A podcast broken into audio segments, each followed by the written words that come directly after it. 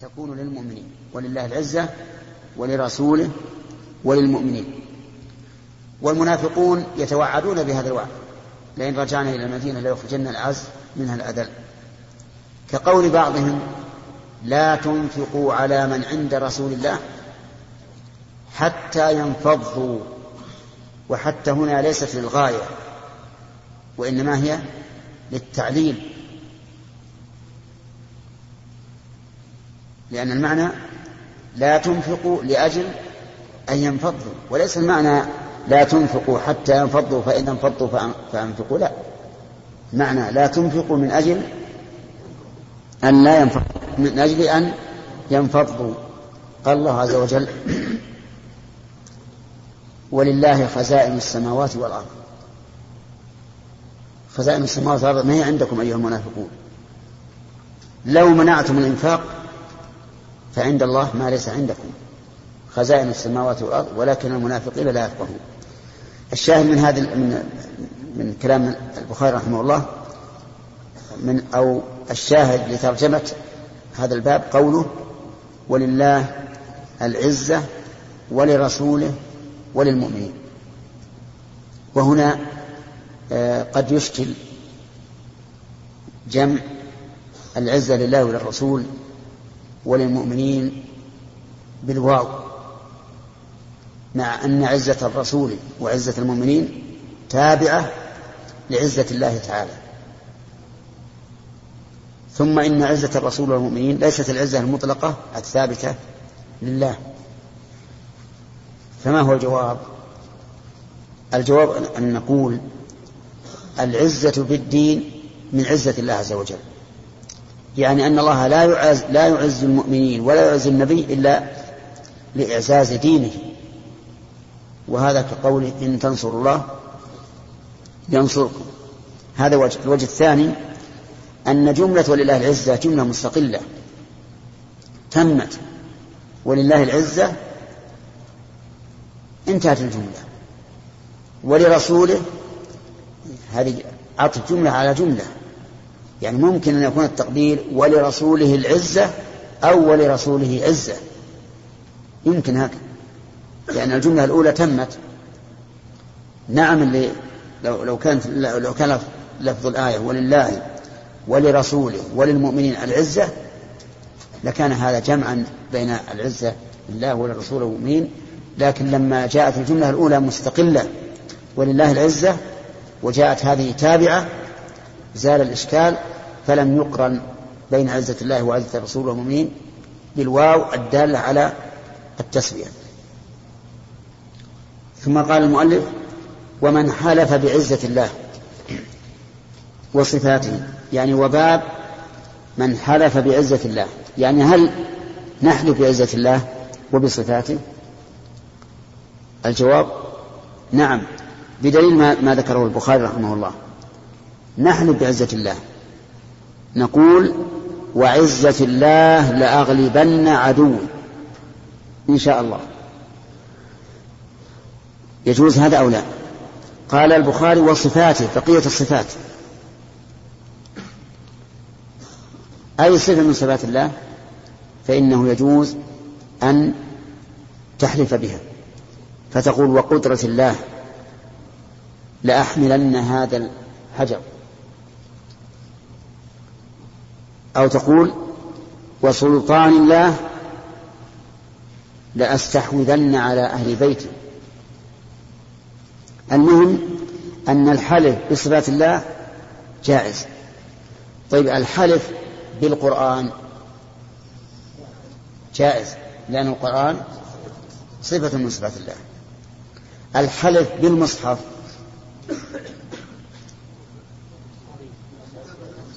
في تفصيل إن أراد المصحف الذي هو الأوراق والجلد والمداد فإنه لا يجوز لأن هذا مخلوق. وإن أراد بالمصحف يعني القرآن فهذا جائز. طيب الحلف بآيات الله. في تفصيل إن أراد بآيات الله الآيات الكونية فإنه لا يجوز. وإن أراد بآيات الله الآيات الشرعية أي الوحي فهذا جائز. والذين يحلفون بآية الله الآن من عامة الناس ماذا يقصدون؟ الظالم يريدون الآيات الشرعية. لو سألت أي عام هل أنت تريد بقولك وآيات الله أو أحلف بآيات الله الشمس والقمر؟ لقال لا أنا أريد القرآن. فيكون بذلك حالفا بصفة من صفات الله. قال المؤلف وقال أنس قال النبي صلى الله عليه وسلم تقول جهنم تقول جهنم قط قط وعزتك. قط بمعنى حسب. وفيها لغات. قط قط مبنية على السكون. وقاطن قطن مبنية على الكسر محركة منونة. تقول جهنم قط قط إذا وضع الرب عز وجل عليها قدمه انزوى بعضها إلى بعض وقالت قط قط لأنه لا تزال يلقى فيها. وهي تقول هل من مزيد؟ حتى يضع الرب عليها عز وجل عليها قدمه وتقول قط قط. لكن هذا اللفظ الذي علقه المؤلف قط قط وعزتك. هذا قسم. نعم. إي نعم. هذا قسم. أقسمت النار بعزة الله. وحكاه النبي صلى الله عليه وسلم عنها مقررا له. وقال أبو هريرة عن النبي صلى الله عليه وسلم يبقى رجل بين الجنة والنار. آخر أهل النار دخولا الجنة. فيقول ربي اصرف وجهي عن النار لا وعزتك لا أسألك غيرها. الشاهد قوله لا وعزتك فأقسم بعزة الله. وحكاه النبي صلى الله عليه وسلم مقررا له. قوله لا وعزتك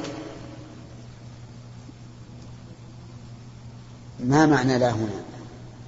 هل هي للنفي؟ أم ماذا؟ نقول لا ليست للنفي لأنها لو كانت للنفي لكان نفى اليمين لكنها للتأكيد والتنبيه.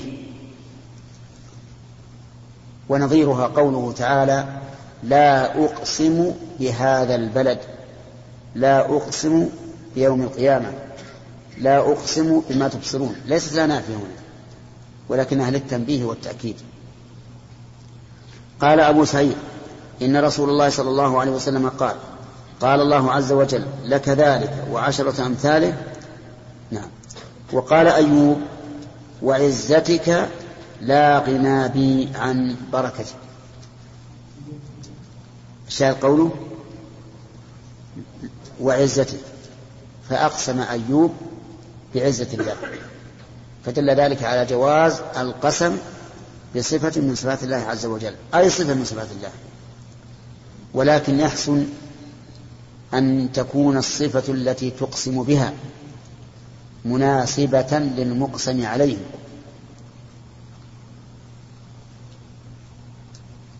عرفتم؟ فإذا كنت تريد أن تقسم على غلبة فما الذي يناسب؟ وعزتك ولهذا الشيطان يعرف ربه عز وجل ويعرف قدره. لما أراد أن يخبر الله عز وجل بأنه سوف يغوي, يغوي العباد وإغواء العباد يحتاج إلى قوة وإلى سلطة ماذا قال؟ قال فبعزتك لأغوينهم أجمعين. فأقسم الشيطان بعزة الله. لأنها تناسب المقام.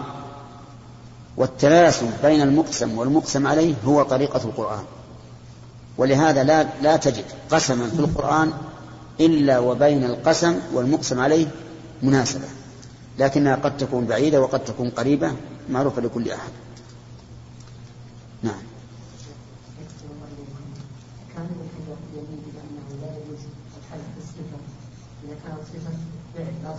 نعم. كانت معنى قهر فيصبح فعل فلا يكفي إذا كان اسم الذات مع القدر يجوز الحلف فيها نعم. يقول إنه منهي عنه نعم. وين النهي؟ ذكر شيء؟ النهي؟ يقول قوله ومن حلف بعزة الله وصفاته كذا للأكثر وفي رواية المستملي وسلطانه بدل وصفاته. والأول أولى. وقد تقدم في الأيمان والنذور باب الحلف بعزة الله وصفاته وكلامه وتقدم توجيهه هناك. قال ابن بطال العزيز يتضمن العزة والعزة يحتمل أن تكون صفة ذات بمعنى القدرة والعظمة وأن تكون صفة فعل بمعنى القهر لمخلوقاته والغلبة لهم ولذلك صحت إضافة اسمه إليها. قال ويظهر الفرق بين الحالف بعزة الله التي هي صفة ذاته والحالف والحالف بعزة الله التي هي صفة فعله بأنه يحنث في الأولى دون الثانية بل هو منهي عن الحلف بها كما نهي عن الحلف بحق السماء وحق زيد. قلت وإذا أطلق الحالف وإذا أطلق الحالف انصرف إلى صفة الذات وانعقدت اليمين إلا أن قصد خلاف ذلك بدليل أحاديث الباب. لو قيل أحاديث إن أحاديث الباب تدل على العموم. ولا تحمل على وجه واحد. ثم إنه لا فرق فيما فيما يظهر بين الصفات الذاتية والفعلية. فلو قلت واستواء الله على عرشه لأعلون على فلان. ما المعنى؟ لأن الاستواء على العرش من خصائص الله. والمهم أن تأتي بصفة من خصائص الرب عز وجل. نعم الصفة الفعلية المشتركة قد نقول إنه لا ينعقد بها اليمين لأنها مشتركة. مثل النزول. النزول مشترك لكن إذا قلت ونزول الله إلى السماء الدنيا لم تكن مشتركة لأن هذا لا يمكن أن يكون للمخلوق. كما قالوا أيضا في في الأسماء الاسم الخاص بالله تنعقد به اليمين والمشترك لا تنعقد به اليمين إلا بنية. انتهى الوقت؟ طيب. نعم. بسم الله الرحمن الرحيم. الحمد لله والصلاة والسلام على رسول الله. قال البخاري رحمه الله تعالى حدثنا أبو معمر قال حدثنا عبد الوارث قال حدثنا حسين المعلم قال حدثني عبد الله بن بريدة عن يحيى بن يعمر بن يعمر عن ابن عباس رضي الله تعالى بسم الله الرحمن الرحيم. قبل أن نبدأ سبق لنا أنه يجوز القسم بصفات الله عز وجل. وأما القسم بآيات الله في التفصيل. ما هو؟ نعم. فهذا لا يجوز. ما الفرق؟ لكن ما الفرق؟ لست أقول ما مثال ذلك. لماذا يجوز بهذا دون هذا؟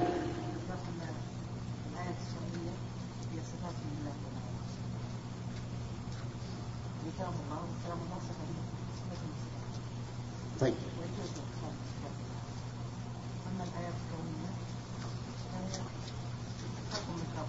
نعم. الفرق أن أن الآيات الكونية مخلوقة ولا يجوز الحلف المخلوق بخلاف نعم الآيات الشرعية فإنها من صفات الله. طيب. لكن لو أقسم بصفة من الصفات الخبرية سلطان فما تقول فيه على سبيل الإخبار أقسم أقسم. نعم. بصفة من الصفات الخبرية.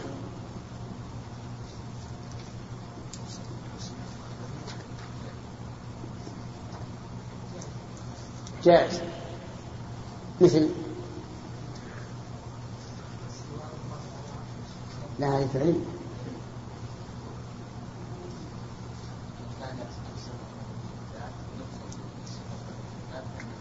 نعم.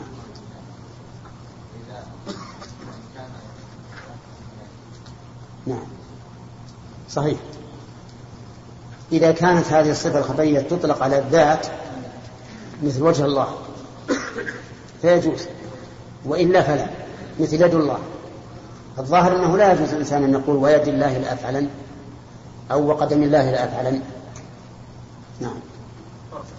نعم. الفرق ظاهر أنه إذا قصد بالوجه الذات فهو قسم بالله نفسه. أما إذا قصد أما اليد والعين والقدم والساق فلا تطلق على الله. طيب حدثنا أبو معمر.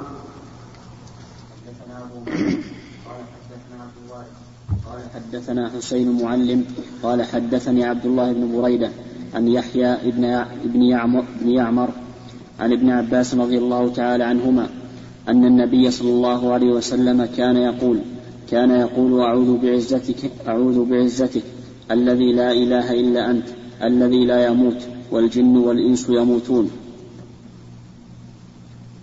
الشاهد قوله أعوذ أعوذ بعزتك الذي أنا ما عندي ألف الذي. عندكم؟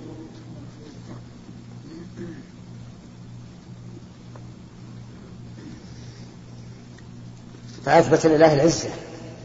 وسبق لنا أن العزة ثلاثة أقسام. محمد.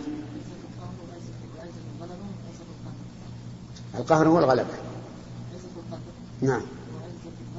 القهر.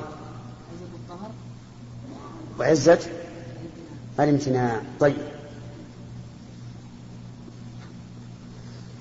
ومعنى أعوذ؟ أعتصم. ويقال أعوذ وألوذ.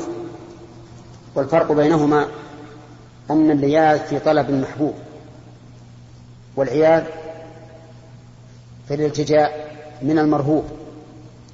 وعلى هذا قول الشاعر ما لا ينبغي أن يكون إلا لله. يا من ألوذ به فيما أؤمله. يا من ألوذ به فيما أؤمله. ومن أعوذ به مما أحاذره. لا يجبر الناس عظما أنت كاسره ولا يهيضون عظما أنت جابره الشاهد قوله يا من ألوذ به فيما أؤمله. ومن أعوذ به مما أحاذره. نعم. وهذا يقوله في ممدوح له لكنه لا ينبغي أن يكون إلا لله وحده. هو الذي يستحق هذا. نعم. نعم.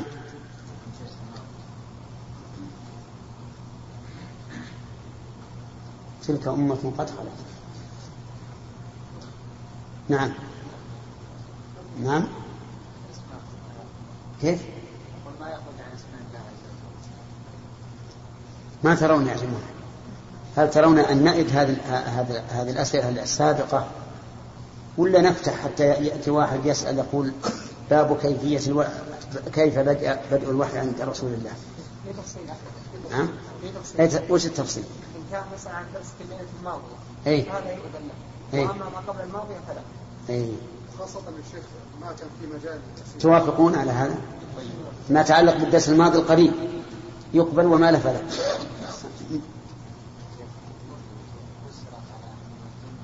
نعم.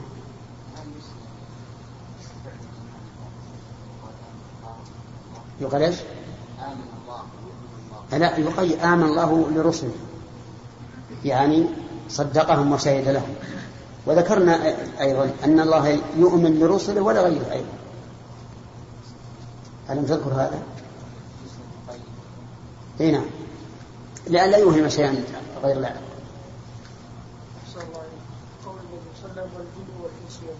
نعم. كلام حافظ يقول استدل به استدل به على أن الملائكة لا تموت ولا حجة فيه أنه مفهوم لقب ولا اعتبار له معنى هذا الكلام لا هو لا يستدل به كما قال. فأنت إذا قلت زيد وعمر قائمان لا ينفي أن يكون غيرهما قائم. فإذا قال الرسول صلى الله عليه وسلم الإنس والجن يموتون أو الجن والإنس يموتون لا يعني أن ذلك لا لا لا, لا يأتي على غيره. ومفهوم اللقب ما علق فيه الحكم على العين فقط. هذا مفهوم اللقب. فإذا قلت محمد قائم فليس مفهومها أن غيره غير قائم أعرفت؟ ما الفرق بين الاستعاذة بصفة من صفات الله ودعاء نفس الصفة؟ الفرق أن الذي ب- بصفة من صفات الله جعل هذه الصفة وسيلة جعلها وسيلة والمقصود الاستعاذة بالله نفسه وأما من دعاها فهو يقول يا عزة الله أعيذيني يا عزة الله أعيذيني فوجه الدعاء لها وحده يا مغفرة الله اغفريني بخلاف أسألك بمغفرتك أن تغفر لي. إن سأل الصفة وقصد سؤال الله سبحانه وتعالى. ما صح. نعم ينهى عنه من حيث اللفظ. نعم. حدثنا ابن أبي الأسود. أنتم فهمتم هذا يا جماعة؟ ترى هذه كثير من الناس يستشكلون. يقول قال النبي عليه الصلاة والسلام برحمتك أستغيث برحمتك أستغيث أعوذ برضاك من سخطك وهنا المقصود بذلك أنه لكونك راحما أستغيث بك. فجعل الرحمة وسيلة لا أنه يشعر بأن الرحمة شيء مستقل عن الله يستغاث به. أما لو قال يا رحمة الله أغيثيني قلنا هذا لا يجوز لأنك يعني الآن جعلت الرحمة مستقلة. تدعى من دون الله. ولهذا قال ابن ابن تيمية رحمه الله شيخ الإسلام قال إن دعاء الصفة كفر بالاتفاق. دعاء الصفة كفر بالاتفاق. لأنه يتضمن أنك جعلت الصفة إيش؟ شيئا مستقلا قائما بنفسه وهذا هو الشيء. نعم. حدثنا ابن أبي الأسود قال حدثنا حرمي قال حدثنا شعبة عن قتاده عن أنس رضي الله تعالى عنه عن النبي صلى الله عليه وسلم قال يلقى في يلقى في النار وقال لي خليفة حدثنا أنتم قد عرفتم أن قتادة من المدلسين لا وكيف يكون من المدلسين وهو في البخاري ومسلم؟ نعم. إيش الجواب؟ أنه محمول على السماع لكثره ملازمة قتادة لأنس. فيبعد جدا أن يرسل عنه. هذا هو السبب. وعلى هذا فالقول بإطلاق رد عن عنف المدلس ليس بوجيه. بل يقال عن عنف المدلس ينظر فيها. هناك قرائن تحتف بها توجب أن يكون تكون العنة اتصالا نعم. وقال لي خليفة حدثنا ولهذا قبل العلماء قبل العلماء عن عنة قتادة في الصحيحين وقالوا إن السند فيها كمل متصل. نعم. وقال لي خليفة حدثنا يزيد بن زريع قال حدثنا سعيد عن قتادة عن أنس وعن معتمر قال سمعت أبي عن قتادة عن أنس رضي الله تعالى عنه عن النبي صلى الله عليه وسلم قال لا يزال يلقى فيها وتقول هل من مزيد حتى يضع فيها رب العالمين. رب العالمين قدمه فينزوي بعضها إلى بعض ثم تقول قد قد بعزتك وكرمك. ولا تزال الجنة تفضل تفضل حتى ينشئ الله لها خلقا فيسكنهم فيسكنهم فضل الجنة. الله أكبر. هذا عجائب. هذا الحديث لا يزال يلقى فيها أي في جهنم وهي تقول هل من مزيد؟ هل استفهام؟ ومن مزيد مبتدأ فيه من الزائدة لفظا الزائدة معنى وهذا الاستفهام هل هو للطلب أو للنفي؟ في هذا قولان للعلماء. منهم من قال إنه للنفي وأن المعنى لا مزيد على ما عنده. يعني أنها قد امتلأت. ومنهم من قال للطلب يجب هات زد. وهذا القول الثاني هو المتعين لأن الحديث يدل عليه. فإن قوله حتى يضع فيها رب العالمين قدمه فينزوي بعضه إلى بعض إلى آخره يدل على أنها تطلب إيش؟ تطلب المزيد. لأن الله تعالى قد وعدها وهو أصدق الواعدين وأوفاهم وعدها بأن يملأها. فإذا سئلت هل من مزيد؟ فإذا سئلت هل امتلأت؟ قالت هل من مزيد يعني أعطوني. زيدوا علي. فيضع فيها رب العالمين قدمه فينزوي بعضها إلى بعض ثم تقول قد قد وفي رواية قط قط وهما لغتان معروفتان في هذه الكلمة. ومعناها حسب يعني يكفي. بعزتك وكرمك. تتوسل إلى الله بعزته وكرمه أن لا يضع عليها قدمه أكثر مما وضع لأنه ينزوي بعضه إلى بعض تنضم تنضك وضع رب العزة عليها قدمه ليس بالأمر الهين. ينزوي بعضها إلى بعض وتضيق تنضك حتى تقول بعزتك وكرمك فتوسلت بها بالعزة التي بها القهر والكرم الذي به الفضل أن لا أن لا يضع قدمه عليها. والشاهد من هذا الحديث قوله بعزتك قول النار بعزتك وحدث به النبي عليه الصلاة والسلام مقرر له. وفيه أيضا شاهد آخر لصفة من صفات الله الخبرية وهي القدم وفي رواية رجلة. فعند أهل السنة والجماعة على القاعدة المعروفة المشهورة أن نجعل الرجل أو القدم المنصور. حقيقية ولا غير حقيقية؟ ها؟ حقيقية رجل أو قدم والمعنى واحد. حقيقي يليق بالله عز وجل كاليد. والدليل على هذا أنه ينزوي بعضها إلى بعض. من شدة ما وضع عليها وعظمته. وهذا هو مثل أهل السنة والجماعة. ولكن هل هذه الرجل تماثل أرجل المخلوقين؟ كيف؟ لا. عبد الله. لا. كيف لا؟ لماذا لم تقل الله أعلم؟ قد تماثل وقد لا تماثل. نعم؟ تجزم بأنه لا يماثل. ما هو الدليل؟ صحيح؟ إي نعم. وهذه هذه الآية تعتبر قاعدة في كل صفة. ليس كمثله شيء وهو السميع البصير والعقل يدل أيضا على أنه لا تماثل. إذ لا تماثل بين الخالق والمخلوق فكما أن الله لا مثيل له في ذاته فلا مثيل له في صفاته. ولهذا قال أهل العلم الكلام في الصفات فرع عن الكلام في الذات. فكما أن الذات ليس لها مثيل فالصفات كذلك ليس لها مثيل. طيب.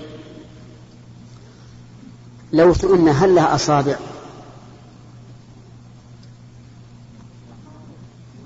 نعم. نعم. نقول للسائل أنت مبتدئ. أنت مبتدئ. ضم إحدى الشفتين إلى الأخرى. ولا تسكنها لماذا؟ لأن من هو أفضل منك وأعلم منك وأخشى منك وأتقى منك وأحب منك للعلم وأشد تعظيما لله؟ لم يسألوا رسولهم عليه الصلاة والسلام وهو الذي يأتيه الوحي هل لرجله أصابع أو لا؟ وأنت لما سألت؟ أحبا لله؟ أحبا لمعرفة صفات الله؟ أطمعا في زيادة الدرجات وتكفير السيئات؟ أم ماذا؟ إن قلت نعم قلنا لست أولى بهذا من أصحاب الرسول صلى الله عليه وسلم.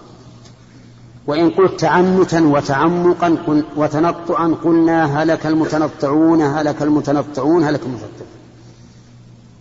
اسكت عن هذا يسع كما وسع الناس السلف الصالح. وبهذا نستريح إخواني من, من إيرادات كثيرة. يوردها الشيطان على قلوبنا أو يوردها بعضنا على بعض. أي كيفية أي صفة أي شيء. تسأل عنه وهو لم يرد في الكتاب ولا السنة ولا كلام الصحابة فأعرض عنه وجوبا أعرض عنه وجوبا. لا تريده على نفسك ولا ترده على غيرك حتى تسلك سبيل السلف وحتى تستريح وتسلم. لماذا قال الإمام مالك رحمه الله ومن قبل شيخ شيخه ربيعة لماذا قالوا السؤال عنه بدعة؟ يعني اسأل أو يعني انتهي. انتهي. انتهي عن هذا. والحقيقة أن أن الذي ضر على الكلام هو هذا التنطع وهذا التعمق. هذا الذي ضر ولا لو أخذ الدين على ظاهره وعلى طلاوته وحلاوته وسهولته ويسره ما تولدت عندهم هذه الاستفهامات وهذه التقديرات. إذا أي واحد يسألنا هل للقدم أصابع؟ نقول هذا بدعة. كف لسانه ما سأله من هو خير منك على من هو خير مني. ولو كان العلم بهذا من الدين لم يهمله الله لم يهمله الله عز وجل. لو كان هذا من الدين لبينه الله في كتابه أو في سنة رسوله صلى الله عليه وسلم ابتداء أو جوابا على سؤال أو إقرارا من قائل. لا بد الدين لا يمكن ينقص أبدا. ولهذا إذا لم يتكلم الرسول عليه الصلاة والسلام بشيء قدر الله أو يسر الله أعرابيا يأتي من البادية من أجل أن يسأل الرسول صلى الله عليه وسلم. ولهذا كان الصحابة يفرحون إذا أتى أعرابي من البادية ليسأل النبي صلى الله عليه وسلم. إذا فما بالنا؟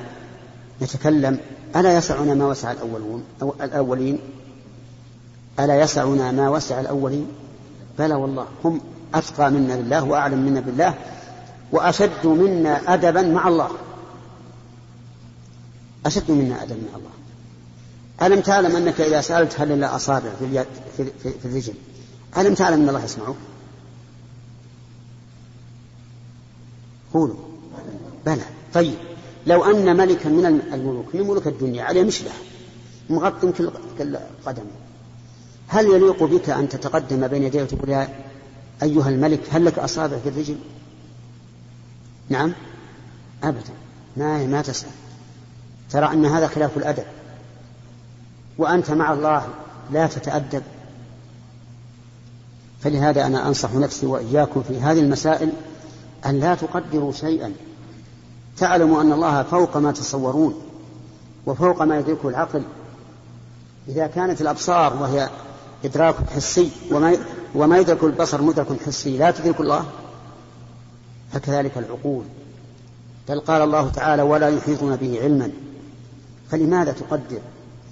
أنا أتعجب أن يولد علي شاب أو طالب علم يقول كيف ينزل الله للسماء الدنيا في ثلث الليل الآخر وثلث الليل الآخر في كل الدنيا. هل هذا أدب؟ هل تريد أن تكذب الرسول؟ هل تريد أن تنفي عن الله هذه الصفة؟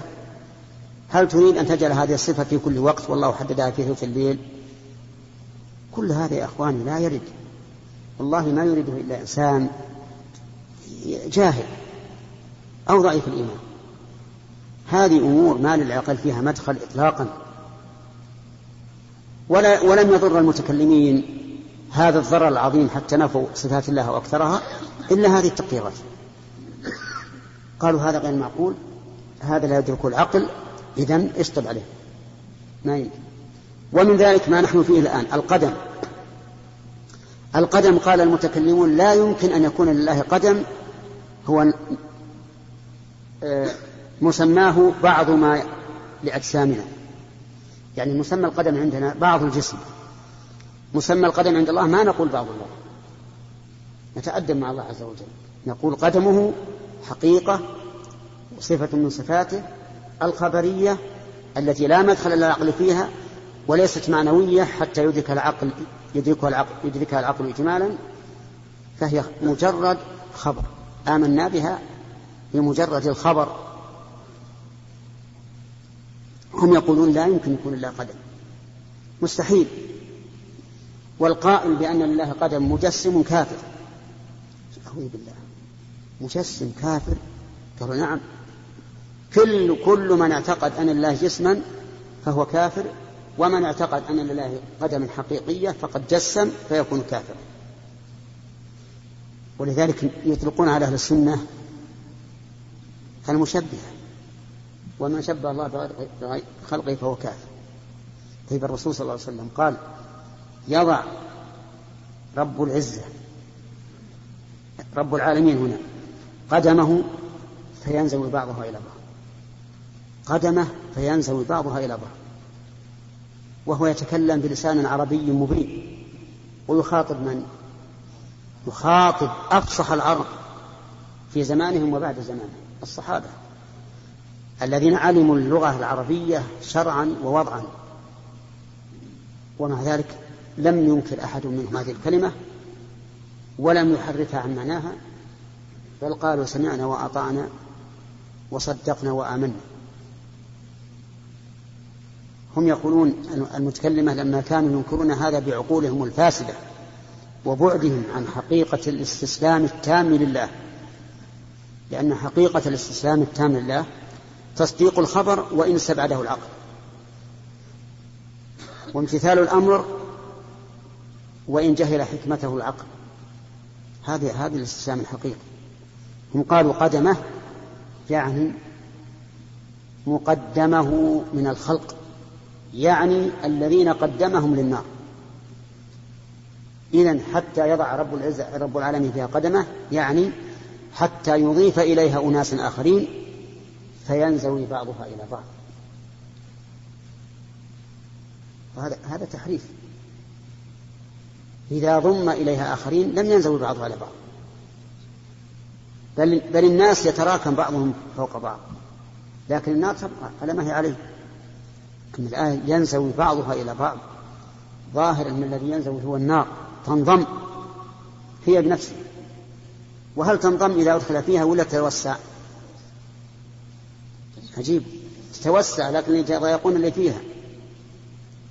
ثم ما الذي جعلنا جعلنا نقدر هذا التقدير؟ هؤلاء إن كانوا من أهل النار لم يحتج أن يقال للنار أنت امتلأت أو لا إن كانوا من أهل النار فهم من أهلها امتلأت أو ما امتلأت وإن لم يكونوا من أهل النار فإنهم لا يستحقون دخول النار من أجل مال النار. طيب قلنا في لفظ آخر في الحديث رجلة. يضع رب العزة فيها رجلة. قالوا رجل. بالله. لله رجل. هذا تجسيم وكفر.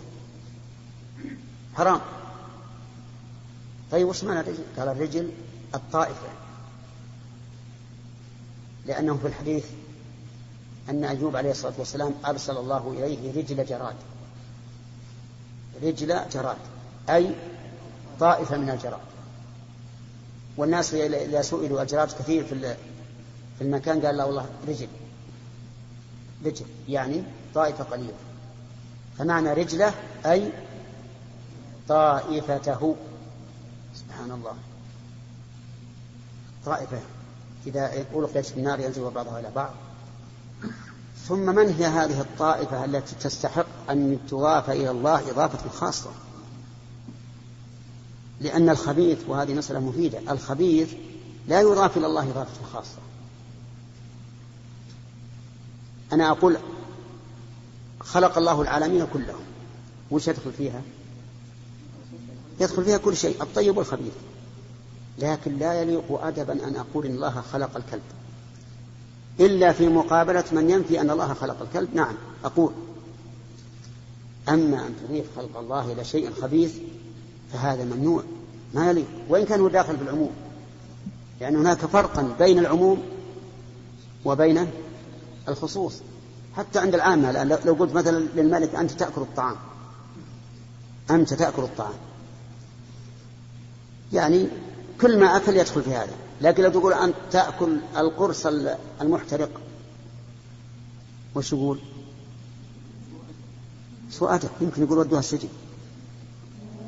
ففرق بين التعيين والعموم. وقد أشار إلى هذا الشيخ الإسلام ابن تيمية رحمه الله بالنسبة للخلق. إذا ما ما قولنا في قوله صلى الله عليه وسلم يضع رب العالم حتى يضع فيها رب العالمين قدمه. ماذا نقول؟ نقول هي قدم حقيقية تليق بالله ولا نتجاوز سوى ذلك. لا نقول أصابع أو, أو ليس لها أصابع أو ما أشبه ذلك لا نتكلم فيها. نقتصر على ما سمعنا ولا نتعرض لما لم ينقل إلينا. أما بقية الحديث ففيه بيان أن الله سبحانه وتعالى كما ذكر عن نفسه في الحديث القدسي رحمته سبقت غضبه. يبقى في الجنة فضل عن من دخلها والذي يدخلها من بني آدم واحد من من ألف لكن الواحد من ألف له ملك طويل عريض. مسيرة ألفي عام ينظر إلى أقصاه كما ينظر إلى أدناه. إلا أن هذه الجنة عرضها السماوات والأرض. ومن يدرك عرض السماوات والأرض؟ لا يدركه إلا الله. واسع واسع واسع سعة عظيمة. يدخلها أهلها ويبقى فيها فضل. وقد وعدها الله عز وجل أن يملأها وهو أوفى من وعد. من أوفى بعهده من الله فيبقى فيها فضل. يقول حتى ينشئ الله لها خلقا فيسكنهم فضل الجنة. في ذلك الوقت يخلق الله أقواما جددا ويدخلهم الجنة بلا عمل بل بفضله ورحمته. وأهل النار في النار. لا يخرج أحدا ممن استحق الخلود في النار حتى يسكنه بقية الجنة لا. النار أغلقت على أهلها والعياذ بالله منها. لكن ينشئ الله للجنة أقواما لأجل أن يملأوا هذا الفضل. ولا يقول للجنة يقرب بعضك من بعض حتى تمتلئ بمن فيها بل ينشئ الله لها أقواما يملؤونها. وهذا مصداق قوله إن رحمتي سبقت غضبي الله أكبر. ولولا حلم الله ما بقي على ظهر البسيطة أحد. نعم.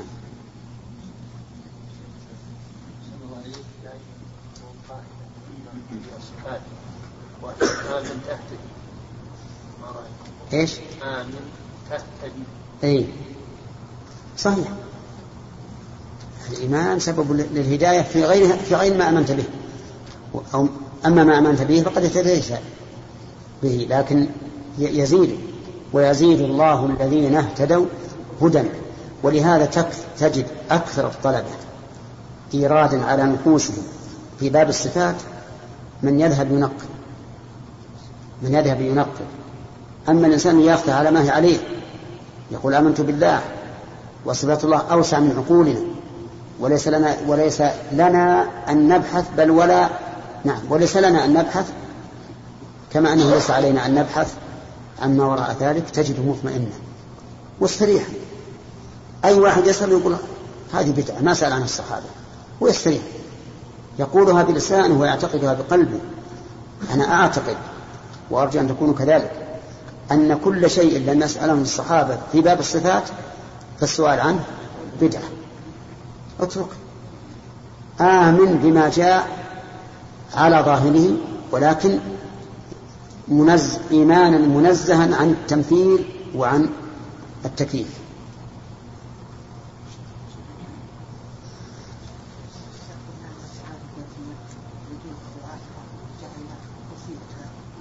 نعم.